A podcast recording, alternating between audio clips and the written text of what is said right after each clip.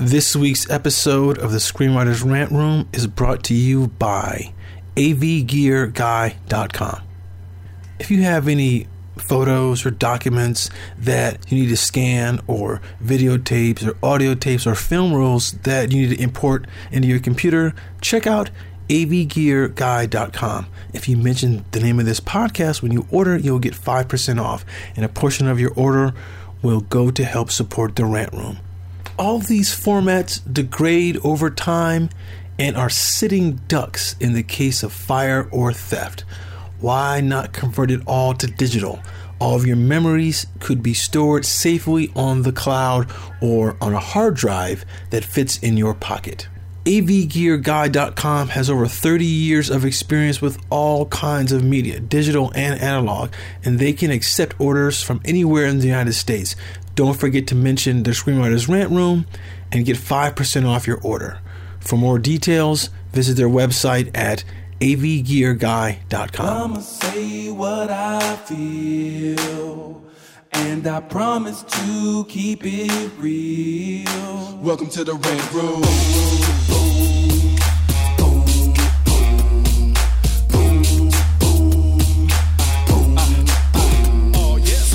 Be a rider? Well, you gotta be a rider till your fears are diminishing, the doubts are behind ya.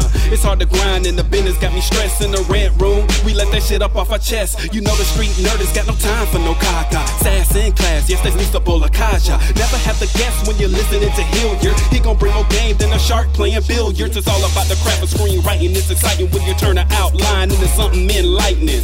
Your pen and words are like bullets in a gun. Write what you feel, say what to the Rant Room. What's up, y'all? It's your boy, Hilliard Guess, and you guys are listening to the Screenwriters Rant Room, where we keep it real, we keep it opinionated, we keep it what, Lisa and Ariel? 2020. 2020. Does it, Yeah. okay? Does All off. are we really counting this year? Isn't this like a leap year for real? Like, are we really counting this? It should be garbage. It should not be garbage. exactly. Anyway, I got On the college show- over. Exactly. On this show, we discuss entertainment, TV, film, music, culture, but our focus is always screenwriting, stories, craft, and shit like that. Uh, as you see, Lisa Bolekaja is in the building. With my tea, Exactly. I'm being good today. I'm not drinking a martini. She usually drinking a martini, Felicia. Yes. Really? I was like, is it the hot toddy? Is it whiskey in the tea though? No, no, it's just it's just regular Scottish tea, being on my best behavior. I But after this, I'll get into the martini. But yes, it's a nice Scottish tea. Anyway, Chris Derrick is out today. He's busy.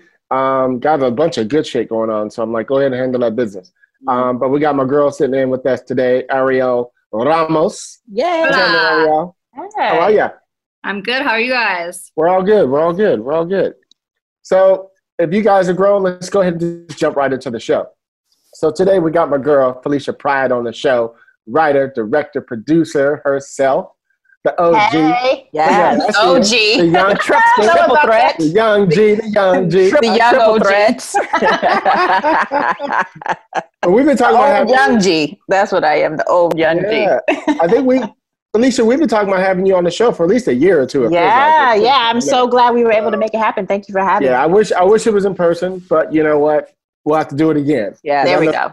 You got ten more projects coming on. Yes. So, Yes. Yeah, yeah. So welcome to the show, everybody. Felicia Pride. What's up, girl? Hey, thank you so much. I feel I, I'm just I don't know. I'm feeling a little giddy. Like I'm so happy to be here. Thank y'all. Thank y'all. It's. For Yes. sure, for sure. Yes. So let's go ahead and just jump in on on you. I want you tell some of the listeners like who you are, like where you grew up, and how you got into the game. Yeah, yeah, yeah. Um, so I am from originally from Baltimore. Uh, although I lived partly in New Jersey for a little bit, and then moved back to Baltimore when I was like 11, and so I went to school there. Went to Towson State. Um, and I wasn't one of those who like, oh, I knew I wanted to be a writer since I was five. Like I had no idea what I was going to do with my life. I was like, hmm, let me major in business. Sound like you can get a job. So that's what I did. Right. Um, and I got a job after college in business, um, in marketing. And, and then I found myself really bored. I was so bored at work. So I was just looking for places to write. I remember I started out writing really bad poetry, um, Def Didn't we all? poetry. Yeah. It was like, you know, like my daddy issues and exactly. You know, exactly. dating and um, but I would But you, post them. you had metaphors and similes. I did. I, I mean, I could have I could rhyme. Do you know what I mean? Like I, Bars. I- Bars. exactly. I just didn't have no flow. So I would post them on Def Poetry Jam. Like they had a, a a forum, Mhm. and so I would post them, and people would comment. I mean, sometimes the comments were great, but the fact that people were commenting Mm. was like a big deal to me. So that just led me to search out more opportunities, and I landed this internship, even though I was working full time at this community newspaper out of Staten Island called Black Rain News. Mm. Basically, the publisher Rand Tuff would just let us write, and he would publish us in his name in his print newspaper. So my first published piece ever was a review of No More Drama by Mary Yeah. J. Blige. Yay. And I was like, oh, I know Mary. I didn't know anything about music criticism, but I was like, I can write about Mary. And he published it and sent it to me. And when I saw my name in print, it was kind of like a wrap. So I got my start in, in writing like through basically, um, I became a freelance journalist, cultural and Mhm. entertainment journalist for a long time. Um, and then I was like, you know what? I really want to expand my craft. And I was really fascinated by books. So I went back to school. I went to Emerson in Boston to, and I got my MA in um, writing, literature, and publishing, so that I could write, but also like have a job because I was always having one step, one foot in the practical, quote unquote. Right. Um, and so once I was done with grad school, I moved to New York and worked in book publishing, and then wrote books. So I wrote six books during that time, um, and then book publishing became What were the what were the what kind of topics were you were you talking about? well, uh, a lot of them, two of them were for YA, so they were young Mhm. adult. Um, but one that's like my baby book, the book that like I, I want to say most proud because you want to say we're most proud of your one kid, you know, out of the six. But The hip hop one, the hip hop book. yes, it's called The Message: 100 Life Lessons from Hip Hop's Greatest Songs because that book around the country. Yes. We did ma- uh, curriculum for that book. It was taught at NYU. It was taught at middle schools in Baltimore. Like it was that Grandmaster that- Flash title. Like that. yes, yes, yes. Um, but then publishing became really hard, or books became hard. I don't know, but I, I made the fatal mistake for myself and I stopped writing. Um, I got a job, which I should have done because I needed to get a job, but I should have got a job and kept writing. But alas, I stopped writing and I was running a marketing marketing consultancy um, for about seven years. And uh, I did. Then I came to a point where I was uh, burnt out. I was tired of chasing checks, and I was in service of other creators, which I love to do. But I was like, I ain't making shit. You know what I mean? I'm not creating anything. Right. Right. I want to get back to my writing roots, and that's when my mentor at the time was like, "Well, what do you want to do?" And I was like, "I want to write and create. And I want to move into film and TV as a medium because I was like trying to learn a little bit about screenwriting." And that was five years ago. And she was like, "You should move to LA," and I did. And I was 35 years old, so here I am. I love it. That's Yeah. good. See, because so let me let me ask you this question. We're gonna jump a little bit. Um, so from the time you moved to LA to the time you got Queen Sugar, was that three years, two years, Two and a half years, essentially. two and a half years? Okay, see, that's really good. See, most people come here and would you say, Lisa, at least five years before they get a break? oh yeah. You know, If even if, if even longer. if even that, yeah, That, those are really good odds. Yeah, I, and I know it. I think I think there was a couple things going for me. I think age helped. You know what I mean? Like I, I think a lot of this business is navigating people, um, and having had that experience helped a lot. I think also having been a writer, even in a different form, I had voice going for me before I learned structure. So when people were like reading my badly structured screenplays, they still felt voice and they could Right. still read voice and were like really in a rock with me as I was um, getting better as a writer, as a as a writer for film and TV. So I think those things helped tremendously. But also, then I also did a lot of self work. I got to tell you, like I got my ass aligned. you know what I mean? like for real. In addition to the craft work of taking lots of classes and being in writers groups and being out and about and networking and all that, I also did a lot of self work to make sure that I was aligned with what I wanted um, and what I thought I deserved and all of that. So. Let me ask you, what do, what do you think you mean when you say that? Because a lot of people think self work means, oh, I need to let my boyfriend go who is abusive to me. Let's just say, you know, what do you think? What do you think that meant for you? Like, Uh, for me, I realized that I had fears around a lot of things fears around Mhm. success. Mhm. Um, I had fear around writing because I had put so much baggage around writing that it had to financially sustain me, and quote unquote, when it didn't, I felt resentful. So I had to get rid of that. Um, and then also just like how I thought about myself, my self worth. Like I had a lot of baggage and shit that I had to unpack and get rid of, um, so that I could really, really go full heartedly into this this space of writer and reclaim that title for myself. Okay, no, I love that because I think I think people need to hear that. People don't quite always realize, you know, that you're in the way of your of yes. your of your success. You know, yes. Lisa knows we've known each other for you know 15 years now, and I got to tell you that until two or three years ago, I was in the way of all my success. Mm. You know how did I mean? you? How did I'm about to interview you? Oh no! Well, how, did you, how did you? How did you realize that, and then how did you fix that? I realized that I had a huge um, showrunner to my office, and at the time, I was about to go produce this um, this pilot in Louisiana, mm-hmm. and then I was in the middle of directing this documentary. So, and, and here we are, like I'm sitting here in my office now in the lot, and I realized the perception that people have of me, and that I'm doing just as good as they are. Mm-hmm. You know, they see me, I dress a certain way, mm-hmm. I have a cool car, you know what I mean? I have a mm-hmm. cool office, like all these. So people go, well, he's doing great. You know, he's already producing. And I realized, and Lisa already know this, and so does um, Ariel, I had to change my perception of who I was. Mm-hmm. So I mm. had to start going, oh, yeah, I'll tell people, yes, I'm doing these things, but I'm also willing to do this thing. You mm-hmm. know? Mm-hmm. Like when I first got my job on the last show that I was on, I I had to go all the way to the bottom, even though I'm already, you know, an EP. you know, yeah, my, yeah. I produced yeah. 28 projects, you know. Yeah. And and but I was willing to get into the network side from the bottom up. Yeah. You know, I knew that just getting in would allow me to start getting more and more, um, even even um, developing jobs, just because I was on something before. You know what I mean? And that's what happened. So yeah, now yeah. I'm coming in through the co EP level just because of that. You know mm-hmm, what I mean? Mm-hmm. But I, I, had it planned. Mm-hmm. You know, mm-hmm. but I had to I had to get past myself knowing that it was me who was in the way because yes. of the perception I gave off. You know what I mean? I mean, I think that's huge because um, I think ego is big too. So when I first moved out here, I was working in film distribution because it was directly connected to a lot of the marketing work that I was doing before beforehand. So I had a job that I liked. I was like going to Sundance for free and helping filmmakers and um, on the VP track. And then I got laid off. And that's when I had to say, oh shit, like I was devastated, but also I was like, but I, but you came out here to write. So what I did was I started taking a whole bunch of odd jobs, like jobs that I was hiring for. I started to like apply because I was like, I needed stuff that was easy, virtual, um, that I could really, really prioritize writing. And I remember one time I, I was a, like a coordinator um, for a, a, producer that I used to, an impact producer that I used to hire out. She's like, You don't want to run the campaign? I was like, Absolutely not. I was like, Because if I run this campaign, I don't have time to write. You know what I mean? I was like, You just tell me what to do and I'll do that.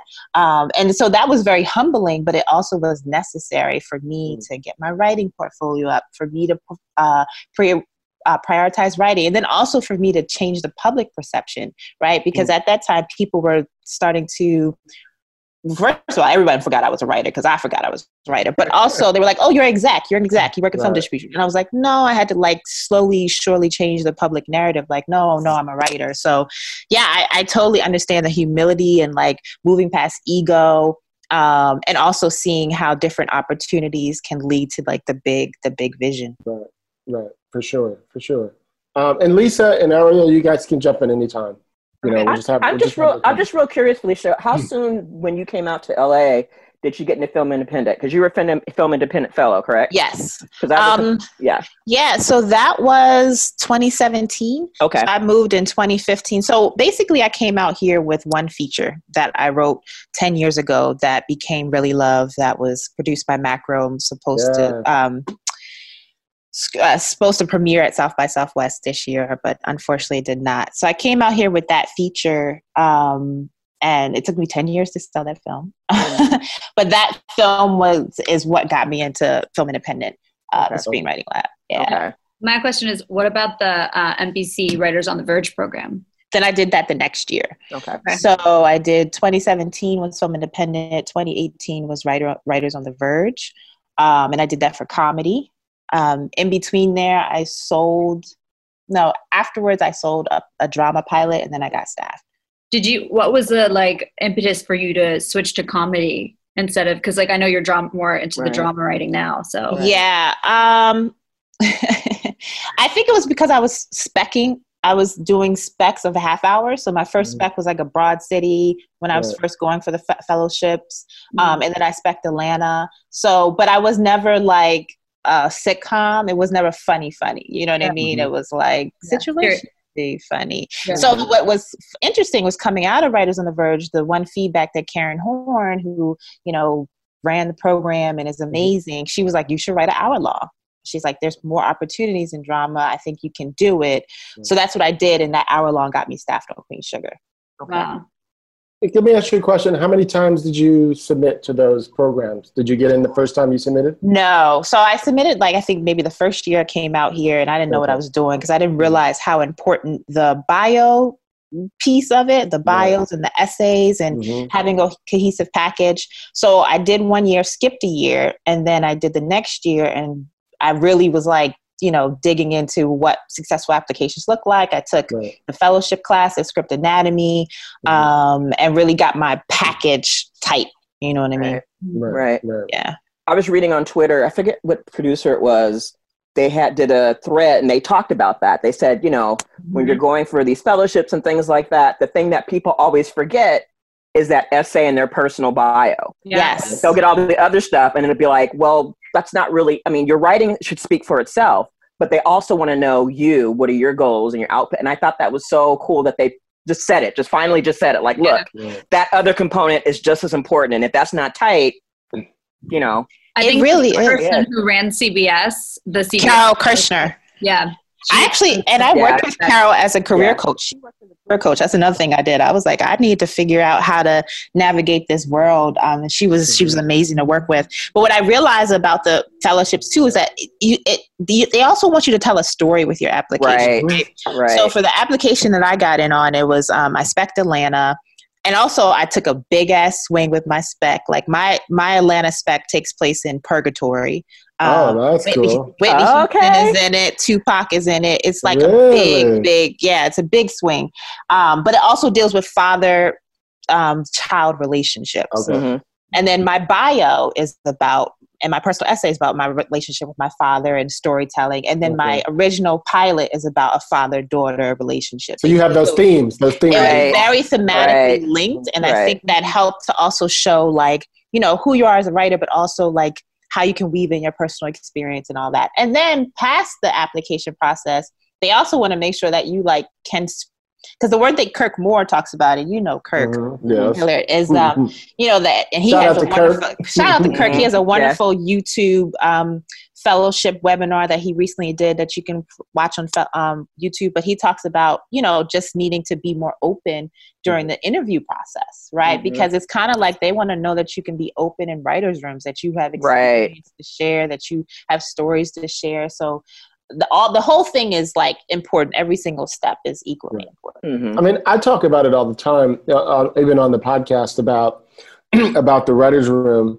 and and I know that, um, for example, about a week or two into the writers' room on Deadly Class, um, we were going around the room, and everybody was just telling their story, right? And I got, and they got to me, and I was telling them about, you know, grow up in, growing up in the hood and being in the gang, and you know, getting to the punk rock scene and all this and this. and I started telling them about a story about being on the on the corner, running into one of my homeboys back in the gang days, who was a full on, real hardcore gang bang, gang bigger and a drug dealer. And I was telling the story about how a um, uh, a crackhead came up and shot him in the head, and blood went all over. And when I told the story, I was bawling. I'd never told the story in my life. Whoa. I was bawling telling the story. And I looked around, uh, I almost thinking about it, I get teary eyed. And I looked around the room, and every person in the room was into it. Everybody. Mhm. And the showrunner got up and started pacing, and he said, You know what? I want to hear this type of stories from everybody. Mhm. I need you to pour your heart out to me. Yeah. This is a safe place, right? So what I've what I, what I'm saying is, I knew being somebody, and Lisa known me for you know all these years. Mhm. We are very comfortable telling you our truth. Yeah. Very very comfortable. Yeah. And I knew that the writers' room needed to be the place where you can do that. So I'm Mhm. always telling writers if there's a secret about yourself that you're not comfortable telling, the writers' room is probably not for you. Right. You know, mm-hmm. Right. you don't want to be in a room where you're like, you know, Yep. I don't really want to tell them that my mom that my mom was an alcoholic. No, bitch, go in. Right. Right. It's You know very I mean? true. Right. It's very Exactly. true. It's very, very true. And you can tell. And I think that's also why a lot of the self work I did too was about just opening myself up. You know what I mean? Right. To be able to be comfortable in spaces and and be able to do it quickly, right? Like in a, Yes. with eight quote unquote strangers, ten, how many in your writers Mhm. room, be able Right. to quickly. So yeah. Right. For sure. For sure. Now, can we jump into your short? yes. Because you do something. Okay, her short, everybody. It's it's called Tinder. Mhm. And you do something that I love and I wish more writers would do this is that you, you know, because I, I watched it like three or four times I did too. I did too. And That's funny. and I was like, you have an ability of, of putting things in there, the power of the unsaid. Hmm. Like there, you, you don't use, ex- a lot of times people in shorts will use all kinds of expository stuff right. and because they think they're not going to get it they're not going to Mhm. understand what's going on but you in the short there are quick visual cues Mhm. and in the silences you allow the viewers to like sit It's in the eyes. and look at the characters Mhm. and they're able to convey which most writers will probably be writing like pages of scripts Mhm. and you don't need to do that and so is that is that something that you do a lot in your work or is that just something for this particular piece that you felt needed to be done because it's like i wish more writers would do that because i don't think they trust the audience enough to be able to sit in silence and to be able to to understand what's happening get the subtext or the nuances without overwriting the scenes Sure. Well, I thank you for that because I think I I think in my work traditionally, first of all, I overwrite and I love dialogue. So I'm like, woo, I gotta watch this short. You know what I mean? But uh, um, I think I think it's I think it's two things. I think that um, it's part of it's in the performances, right? Mhm. Um, I think and, and letting and letting the scene the scenes breathe. You know, this script was ten pages, and I thought I was going to be able to keep this short at ten minutes. The short is fourteen minutes and fifty three seconds, and that's because I think a lot of the scenes breathe. Mhm. Um, so I think it's partly post. I think it's partly performances. But in terms of the writing, um, I I I I want to say that this was intentional, but um, I wanted to drop people in. You know what I mean? Like I didn't Mhm. want to have to over explain where where I just wanted us to just be with them in the moment in each moment. Mhm. Um, so that may have been where that writing feels like the the Mhm. sort of unsaid is that I just wanted to drop us in. I didn't want Well, to explain everything that happened before and, and explain it. I just wanted to drop us into this moment. well, you you wanted to start. You wanted to start late, not early. yeah, yeah. And and the moment that these two women were sharing, I just wanted us to be there with them Right. right you know, as they were experiencing it, you know. Yeah, and Lisa and I talk a lot about our favorite thing in the in the opening of a script is curiosity, Mhm. right? And I think that's why I watched it two or three times right because I was like, "Well, I'm." Ki-. It, she jumps right in on her in the mirror, talking to herself, going, "What the fuck?" Like, right you right fucking idiot. You know, what I mean? Like, you're like, "Well, what the fuck is she talking about?" right You know what I mean? You're curious until boom, you reveal what it is. And you like, know what's oh, you know? interesting about that is that I had a scene before that and I cut it because Ah, I wanted to start with curiosity. I had a Yeah. scene of her going to the bathroom so we knew what the setup was. We saw her getting out of bed with this woman. We knew that and I was like, cut that. right Let's go. And I literally cut it like two days before production. I was like, cut it. And Mm. let's go just right into the bathroom. So thank you. That worked. yes Very yes Very yes yes Also, I just noticed like immediately it was just such from a female perspective and Mm. having that quiet moment in the bathroom. And even though I didn't know what the scar was, even just having that scar, the anxiety she Mhm. felt from having that scar was just like, I've been there. I felt Right. that because Right. every woman has felt insecure about their bodies in some way, and it's so rarely portrayed on screen exactly that insecurity and i felt oh my god how fucking refreshing that we get to see this Right. moment because like the male gaze and and is so thank you it, what we see through and it was just like oh my god yes this is real yes this what it fucking is and listen and instantly i was like yeah you have me girl Yes. me. And listen, Ariel, the scene where they're like dancing together and they're like, like when you talk about the male gaze, like the male gaze would have been focused all kinds of crazy places, but it was Oh, like yes. the camera rests on them just being, girl, they just shake, they just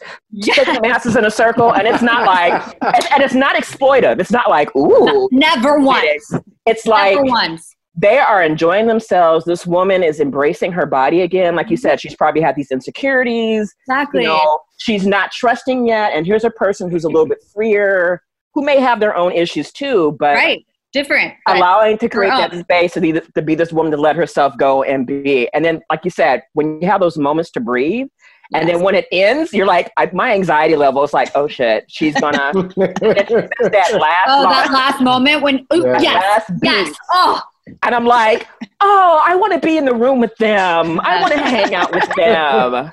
In the room where it oh, happens. Yes, I, wanna love that. I love that. I want to there's also just so many moments of real connection that I think is so hard to achieve, not only in writing but obviously in your directing, which was such a Right. testament to you. But like, You. I think men again I uh, uh, find it very hard to capture, or at least that mm-hmm. I've seen. And it was just like a woman finally, like this is what I, as a, a woman, do not see on screen, like ever in these female relationships, whether that be man, woman, woman, woman, man, Right. man, whatever.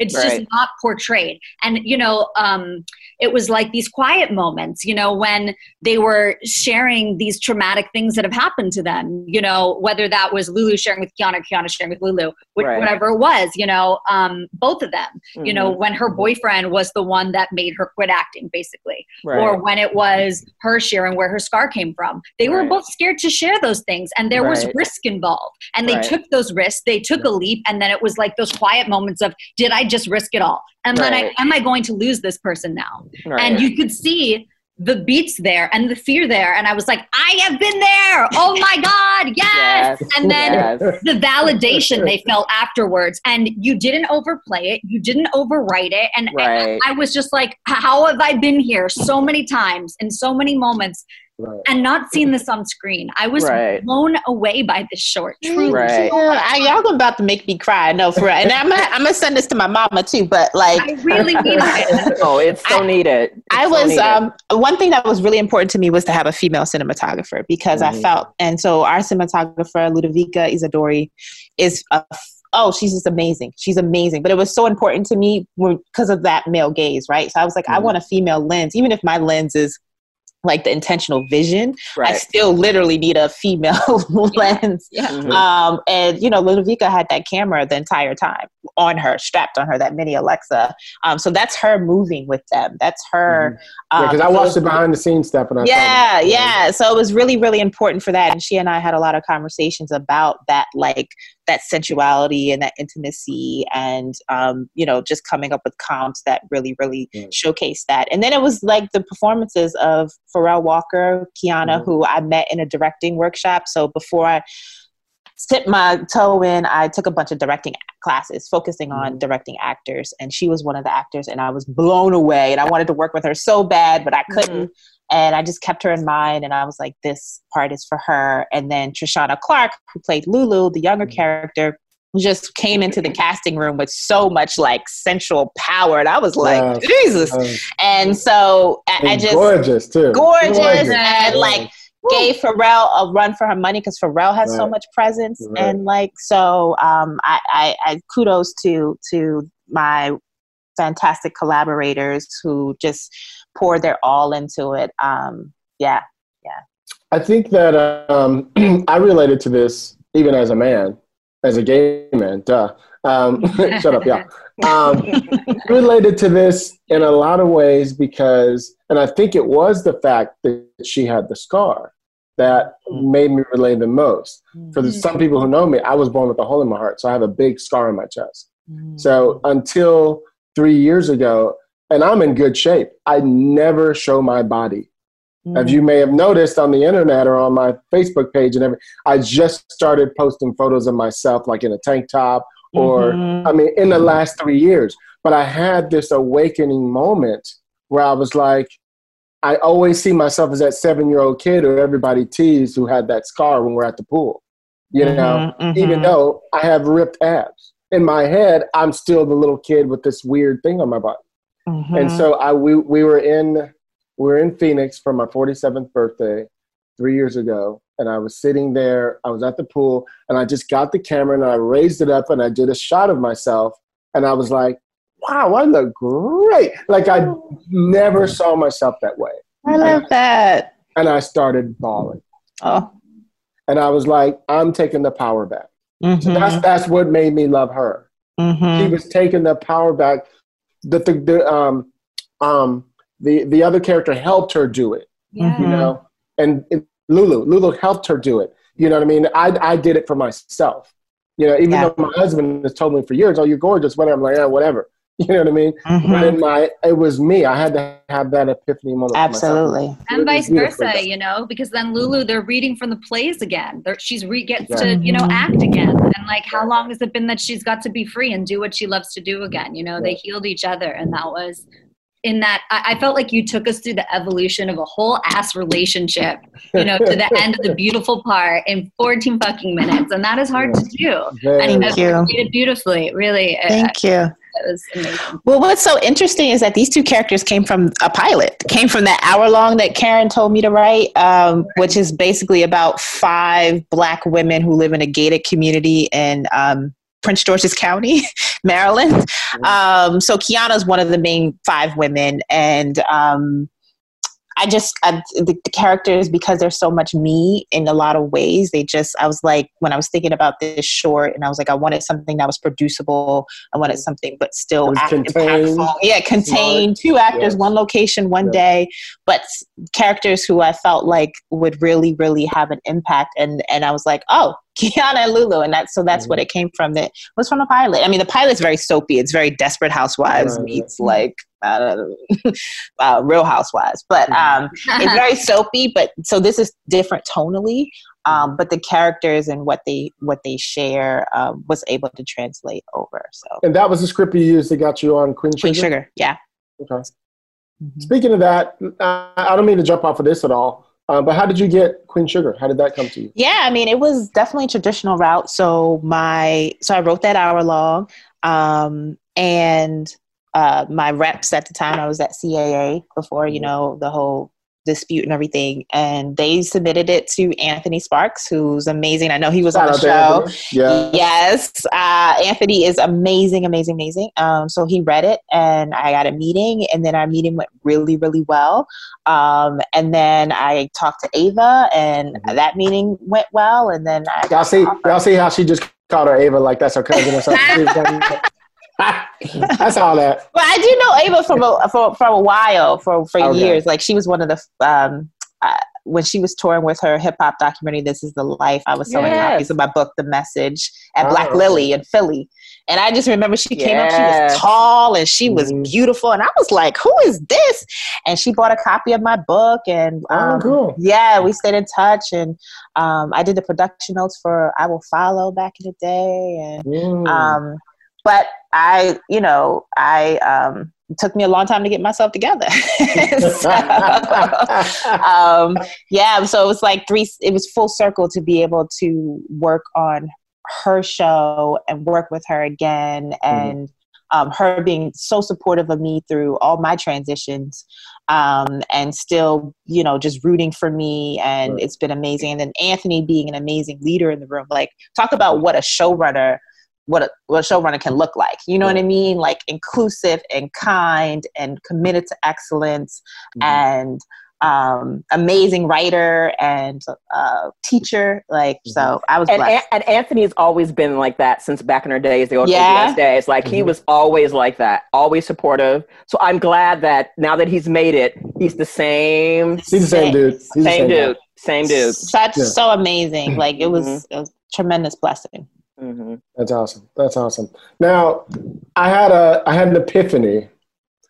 Two questions. Has Ava seen Has Ava seen this yet? Do you know? I, I, I sent it to her because she was one of our big um, Right. donors to. Mhm. I crowdfunded for Tender, Okay. um, and Ava came through. Like I was, like we were in the because it was the middle of the campaign. I don't know if you crowdfunded that middle of that campaign, Yes. be making you question your life. so I was like, and I was like, oh my god, it was like perfect timing, and she's been such such a supporter. Um, so I have sent it to her. So Okay, because here's what I thought. After I watched it twice, I went, "Why do I see Felicia directing an episode of Queen Sugar in the next year or two? I I, The I, style- receive it. I the receive style it, but of the, the way you directed, I was like, you can blend right in. Yeah. Right. Yeah. Right. All you have to do is is is is um is follow somebody for maybe a week, and you got it. Oh, Oh, seed thank you. planted. Yeah.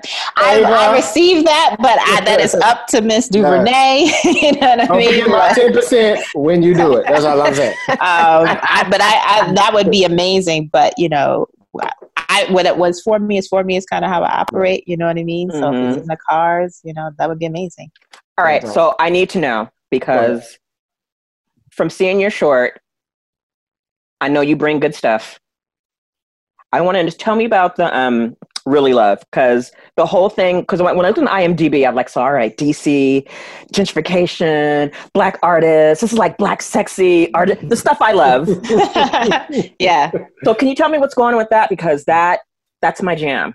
yeah. I mean, you know, it's independent film. We were supposed to premiere at South by Southwest, um, so I think that we're still looking for a buyer at this point. But Mhm. you know th- that project which again took me 10 years to sell um, it also was a lesson in that uh, film is a director's medium you know what i Mm. mean so like i, I that's you hand it off to the Mhm. director and hope for the best and you know angel and i had a really lovely collaboration Mhm. Um, as part of that. But um, yeah, so it it is inspired by my time living in DC because I moved here from DC Okay. um, and being an artist. And you know, it's funny because I had I had a I had an ex tell me one time like, oh, um, the reason why. Basically, just like implying that it was because I was an artist and I was a flaky artist that I was that's why we didn't work out. And Right. so I, I think about that a lot. Um, so that's that's partly what the film is inspired by and has a backdrop of gentrification. Mhm. Um, and uh, yeah, so that's really love. That's really love. Hmm. Well, I'm ready to see it. I'm ready to see it. For sure, for sure. And now the fact that you mentioned that you wrote a, a script for for Atlanta, one of my favorite shows, when it deals in Puerto Rico, I have to read that. Everybody to read it. I will send it to y'all. I will send it to y'all. I everybody to read it because I, do love to that re- script. I want to read that because it sounds like your style is like that kind of surreal. It kind of seems like Mhm. you're very eclectic. You know, just just like I said, just from writing, looking at the short, Mm. and especially in terms of the music. You know, Mhm. uh, chosen for the short, and I'm like, okay, I, I recognize those space, those kind of creative, eclectic, that that kind of different type of blackness, a different type of nuanced blackness we don't get to see Mhm. that often. And um, I, I guess what I'm saying is I would like to see more of it. Please make it happen. Thank you. Please. I mean, Well- so my production company is called Felix and Annie because I, I feel like I'm very dichotomous. Um, and uh, because my father was like a entrepreneur, a dreamer. My mother's very practical. My father's from West Baltimore. My mother's from East Baltimore. Um, and we we were lived in New Jersey for part of the time, and then we lost everything and had to move back to Baltimore. So the, the, I deal a lot with class. I deal a lot with the American dream Mhm. um, class between in families, class outside of families, right. um, I, and the American dream and how it trips us up, fucks us over, whatever, Mhm. um, or how we remix it or how we run from it. Um, and so that's what a lot. And then I realized that a lot of my work um, is about people getting back to their authentic selves. Mm. Um, Okay. so that those are the things I'm interested in, and and then also like just gritty shit. Like I want to write some like gritty drug shit. Um, but that's my that's the dichotomy. Right. You know? That's the dichotomy. So Now, back when I first met you, I don't know, three, four years ago, we did a, um, we did the black scene yes, at the Writers Guild, yes. and um, Which was one of uh, my first times, like having my television work mhm. read aloud. That was an amazing event for me. Thank you, first of all, Oh, yeah. for putting that on. you, you and- had one of my favorite ones, actually, probably my favorite one. oh, thank um, you. And so she wrote this script. Was that something you just wrote for that particular event? Or was that something I, you I had it else? already. I had it as a scene already um, Okay. that I was gonna expand. I still haven't expanded it, but I want to. But yeah, Tell It's everybody what that was about, really quick. Um, it's two about- characters in a bar. It's fucking amazing. it's called Two Guys in a Bar, and it's about two retired superhero superheroes who are just basically shooting the shit at the bar. Um, One is now a security guard in- in Burbank, um, and one is on the, the speaking circuit. Um, and they're just talking about like the old days, and you know, one is a little bitter. The security guard is a little bitter, um, and yeah, that's that's the scene. yeah, but at the end, there's a big reveal. Oh, that- at the end, yeah. yes, at the end they they kind of have one last hurrah where they go and save some people. it's so cute. But in that, you could see. What was that, Arielle? I'm I said that's a great concept. Yeah, it's really, really good. Yeah. And I mean, it stood out for me. Yeah. You know, as definitely probably the best one in there. And um, I remember because a couple of my friends, like Paul Gio and them, came. and were Yes. Like, Dude, that script right there. We need to see the whole script of that. Yeah, I, and I was like, oh, I need to get to it. And, I, and actually, I pitched it in, at NBC when I was in Writers on the Verge. They were like, eh. But but speaking of Paul, Paul wrote this amazing, amazing, just like thoughts on Tender that had me blown away on I saw that. That was beautiful. Like Paul is been has been so supportive of my career. So thank you so much, Paul, for Mhm. like just seeing me and seeing my work. Um, Mhm. That's great. But yes, that, that black scene was like so gratifying on so many levels to to hear the work by professional actors Mhm. and to direct them. I didn't really tell them anything, but uh, Mhm. it was Oh. it was so nice. But Yeah. that is a scene you could do that could show a whole nother side of you. yeah, I was thinking about shooting it. It's funny You know because what I that was when I was thinking of what I wanted to shoot to get my feet wet directing wise. That that definitely came up. I was Right. like, do I want to shoot this? Um, Well, let me know. Talk to me. I'd love to help you produce because we talked a about good it a little bit Yeah. before. Yeah. So yeah, we'll, we'll keep Yeah. talking. All right. Because I know a bunch of people with some cool bars. We might be able to get a. Because we can make that. That could even be social distancing. You know what I mean? Yes. Like they could be Oh. sitting two Mhm. a, a stool away. hmm So All right. Think about okay. Interesting. Yeah. that. Hmm. But I, I am working on um, an indie feature that's called Alameda, uh, that is inspired by my mother, my sister, my niece. And so my goal was to shoot a, a proof of concept for that this summer, but that's Mhm. not going to happen. But that's that would be that was going to be my next thing. Um, and use that to show that What's I that one would about? be able to direct the feature. It's about three generations of Black women in Baltimore putting themselves out there, um, and both like emotionally, sexually, um, and uh, socially. Nice. Nice. Yeah. How, Okay. Felicia, how, how are you keeping yourself productive and creative as we're all dealing with this COVID situation? Yeah, I actually think I've been doing too much. I need to slow down. I mean, the tender release took a lot. Um, shout out to like Amber, who's my right Mhm. hand, and our producer Amber. Regina and Jasu. That's the the tender release team, and um, it, it took a lot out of me. Also, I didn't realize I've never had people comment on my work in real time like that. Mm. Um, so it is like a lot to process. It's Right. beautiful and wonderful, but it's still like a lot of like a I don't know. I wouldn't say adrenaline, but maybe. Mhm. Um, so so that was a lot. And then I've been um, actually I'm starting in a new writers room in a week or so. Are you really?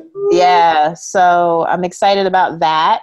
Um, and then I've been working on like you, you know the pressure of like, oh, let me hop on these projects because you don't know what's going to happen. So I've got sucked up into that. Yeah. Um, so that that's been I think I've been a little bit too busy and a little spread too thin. Mm. Um, so I've actually been taking these last few days to kind of rest and relax. Mhm. What, le- what level are you on now? Will, will you be starting? at? executive story editor. Nice. ESC. That's what's up. Mhm. Thank Good. Mhm. I love it. I love it. Congrats. I have a question. Um, can you talk about a little about your own writing process, like when you're working on your own, like how you go into it? Like, do you have like a set practice that you do? Is there something that you like to like wake up in the morning and you do it like this, like every day, or are you kind of more loose with it? Like, how do you approach your own writing practice? Um, I'm definitely very disciplined um, because I have so many stories I need to tell and I need to get through them. Um, so I definitely have uh, like a daily practice. Um, and I approach every project, you know, first through development, development, you know, developing of characters, and themes and really trying to understand what this is about and what I'm trying to say.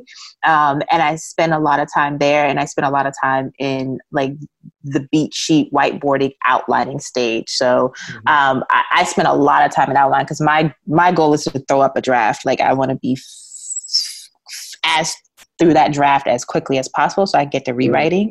Mm-hmm. Um, so in my outline stage, I try to get feedback on the outline. Um, I'm in two writers groups right now um, that I can share work with. Um, but yeah, I, I spend a lot of time in the outline stage, um, trying to work out as many story problems as possible throw up a draft and then get into rewriting as quickly as possible. Um, mm-hmm. And I try to, I learned this from Kevin, who's a teacher at Script Anatomy, his system for stacking projects. He always tries to have a project he's actively developing, actively writing, actively mm-hmm. rewriting, and actively polishing, polishing or pitching. And so that's how I, that's how I try to move through projects. Exactly so like, exactly. yeah, exactly. So I, and then so I structure my day like that. Like mm-hmm. for me, the most brain intensive is, is the writing. Yeah. And then I go into anything that I may be rewriting. Um, and then I go into anything that I might be developing or polishing. And that's right. how I structure my day. Wow. And then even when I'm in a writer's room, I write in the morning before I go to the room. Oh, wow. wow. That's, Woo! that's, yeah, that's hard. That's, that's hard. hard. But, but do you want it though? That's, yeah. that's what it's about. You know, I'm sure. Yeah. Let me tell you, like, yeah. like I'm a I'm a late bloomer, as people say. um, so I have a lot of making up to do, uh, but also I just have a lot of I have a lot of projects that I want to tell, and I and I try to be very strategic about the projects that I take on, particularly like right. open writing assignments, because I have to love it. You know what mm-hmm. I mean? Like, if you don't love it, it's really no point. I don't even know how you get through it. You know, so Oh, I've written them. Believe me. it's, it's just like, yeah, yeah, yeah, exactly. So. Yeah, but some, sometimes you know, mama need clothes, brother need shoes. Hello, I you mean, know? a check is a check. Let me yes. tell you, and, and it will yes. get it will get done when the check's attached too. Right. You know, so. Right. Now, I did notice a couple of things on your website. I think you have a couple of virtual screenings coming up. Yes. Um, so Sure, for Tender. And shout out, you mentioned the music. Shout out to Asha Santee. Yes. Um, Santee, who uh, is behind the force behind all the music alongside uh, one of the groups Asha's in uh, called Boom Scat. Mm-hmm. Uh, so between Asha and Boom Scat, they have all the music, and we have a playlist. That's all uh, yeah. Bit.ly slash Tender playlist, um, yes. which is like four hours of just getting into just a vibe. Um, and uh, we had a virtual watch party la- last week that went, I was so nervous, but it went really well. And then we had a chat with cast mm-hmm. and crew. And then on uh, coming up this Saturday, oh, well, May 23rd, um, I'm hosting a case study where I'm going to walk through sort of just my process from script to release of Tender. Oh, nice. Nice. Um, oh, cool. So, you know, script, sh- showing my lookbook, uh, pre-production, you know, mm-hmm. day of and then release because I'm I'm all about distribution and the importance of that. So I'm going to talk about that as well. Smart. Um, so yeah, that's that's the 23rd. I have to mark my nice. calendar. and one of the things, speaking of your team, you were just bringing up a minute ago, Josu and them. I mean, you guys, I, I went on your website I was looking at, I mean, you guys are really organized. I mean, there's a lot on there that it's showing this project and we could do this and more and more and more. You know what I mean? It's like really putting you out there. I was like, wow, if this was a feature film, this would be a huge I, hit. I mean, I wrote it out like a feature, right? Like I was yeah, like, I told him I was like, yeah. which might have been a little extra, but you know, I think also I was just excited because this is what I used to do for other people as an impact right. producer, right? I used to develop campaigns and mm-hmm. strategies to help them help their work connect with audiences. Mm-hmm. So to be able to do it for a project that I worked on. Um, and also, I also really strongly believe it is my duty. If people have poured their time and energy into something, it is my right. duty to make sure people see it. Period. You know, totally. so I feel very strongly about that, and also in in in the intended audience sees it and beyond. Um, so it was just putting a lot of the work and that's why things are so great like even though you like oh sometimes i'm like i just had so many careers and i went in so many directions but now it's all coming full circle Right. um, all those skills of developing campaigns is i'm able to put it to use for for our projects and that's something I talk about a lot on the show. Is I never go through life wondering why I went through something. Mm. Even, even a horrible script I had to write for somebody or whatever. I'm like, ooh, now I can do that sci-fi thing. I never thought I could do that. But Mm. whatever it, it's always Mhm. something else. I always take it in the positive. yes And and the thing that I've learned the most is years ago I went to um, Utah for a month to um, to work with this huge producer, and I was his assistant, Wow. and he was a huge line producer, and I learned everything about line producing. But Mm. he put me through kind of like the Karate Kid situations. everything I was like, why am I doing this? Why am I, like, why am I wash off, fucking- wax on, wax know what I mean? off? and it all came back now. So like literally when I finished after a month, I came home. I cannot walk into a building or uh, somebody's house without thinking, how could I shoot this? Mm. I can't. I Mhm. walk in a room and logistics is on my brain. Mhm. Base camp is there. This is how I can't help it. You know what I mean? Mhm. And so, but it's taught me that. So whenever people work with me, like, God, dude, I feel like we're on a real set. I was like, because I know how to make it feel like that, Yeah. even, even Yeah. if we had fifty thousand dollars. you know what I mean? So yeah, No, I love that. And I feel like I'm just embracing that more and more as I, you know, get older. And it's just like, oh, this is why I was doing that or why I went through that experience. Exactly what you're saying. Like it all comes full circle. It all comes full circle. for sure, for sure. Yeah. That's what's up. Well, thank you, Felicia. This is awesome. Thank you so much. I, I have to tell my sis my sister loves you guys. So I'm gonna make sure that and of course gotta send it to my mama. But thank you so much. And also Yeah, Hilliard, mama. Mhm. thank you for the your service. You know, you do so much in the writers community and for the WGA and for this. So and your support, you were always like just welcoming to me and embracing as I was like, you know, new to this Because I knew she was going to be a star. That's all. I wanted, I wanted to be the one. I had to be the one who said it. I seen it as soon as she walked in. like, Okay.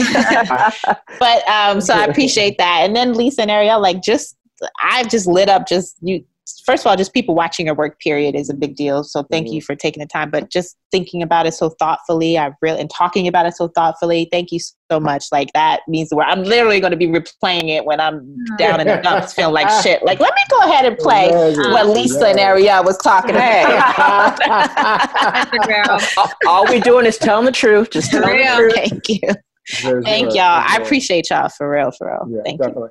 I'm actually going to send this out to a couple of people too. Um, I might have to talk to Joshua about this, but I got a couple of people I think I want to see this. 'Cause I think you Oh. need to start directing some TV. Yes. Oh, thank you. Thank Yes. you. I want my Yes, ten yes. percent, but yeah, you know. you take checks. You take checks. Yes, bitch. well, thank you guys. Thank you. This was so much Um, fun. yes. So, um, where can people find you on on uh, Twitter and Instagram or whatever? Yeah, you can watch Tender Movie. I mean, you can watch Tender at tendermovie.com. And you can find me on Instagram and Twitter at Felicia Pride. Awesome. What about you, Arielle? Uh, you can find me on Instagram at Arielle Ramos, A R I E L L E R A M O S. And you can find me on Twitter at queef underscore Latina. W-T-E-F that is my favorite. underscore L-A-T-I-N-A. So I love it. I love it. Queer kids today. Oh my God. I love it. I love it. Where you Oh my at, Lisa. Lisa Colt Jan? Well, you know, I'm on What Fresh Hell Is This? So just look for the Black Mermaid, and I'm always there. And I've done really well. I've actually slowly started coming back, inter- interacting more on Twitter. Yes. I used to be a Twitter, Twitter fiend, and I weaned myself, but I'm slowly coming back. see you. I see you on the feeds. I see you in the streets. I see I you. try, I try, I'm really working on being polite and supportive, and then and then I jump to my burner accounts when I just really need to say what I need to say. You know. I have this plural accounts. You know. You're like, Yeah, I got five of them. like, like when, when, when I was watching the verses the other night with Ludacris and Nelly, I was mm-hmm. like, oh, okay, let me jump on the burn account. Okay, y'all need to reschedule this. you cannot play this song. It's like I can't tell them my real name, but I'll get on the other side and be like, look, this is what you need to do. That's hilarious. I mean, look, Let Ludacris know. what they used to do when we were in the we were in the playground. Whoever loved their mama put their hand on the Bible. Yes. okay, fight, fight, fight. Oh my god. Um, Oh my god. Well, thank you, Felicia. We appreciate Thank you. Thank you so much for having And- me. This has been a blast. For sure. And I'm your host, Hilliard Guess. You guys can find me on Twitter at Hilliard Guess. You guys can follow the show, Screenwriters RR on Twitter. Any questions, screenwritersrantroom at gmail.com. Please go on iTunes, Stitcher, Apple Podcasts, Spotify, Google Play, whatever the hell you listen to, wherever. All those things. you know, whatever, whatever it is, there's one. Um, we also have a Patreon page, so please hit us up there to, you know, sup- uh, support the show. We appreciate that shit. Um, oh, I'm also on Instagram. I never even mentioned that goddamn thing. Um, and we're on Facebook, of course, you know, stuff like that. Um, shout out to Chris, wherever he is doing his thing. And uh, we will see you guys next week, of course. Everybody join in with me for 2020.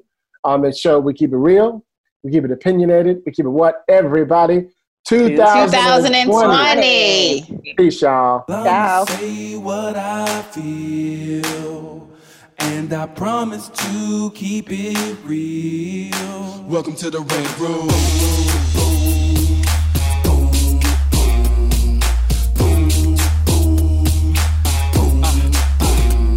So you wanna be a rider? Well, you gotta be a rider till your fears are diminishing, the doubts are behind ya. It's hard to grind, and the business got me stressed in the rent room. We let that shit up off our chest. You know the street nerd has got no time for no caca. Sass in class, yes, that's Mr. Bolekaja. Never have to guess when you're listening to Hilliard. He gon' bring more game than a shark playing billiards. It's all about the crap of screenwriting. It's exciting when you turn an outline into something enlightening. Your pen and words are like bullets in a gun. Write what you feel, say what you want. Welcome to the Red Room.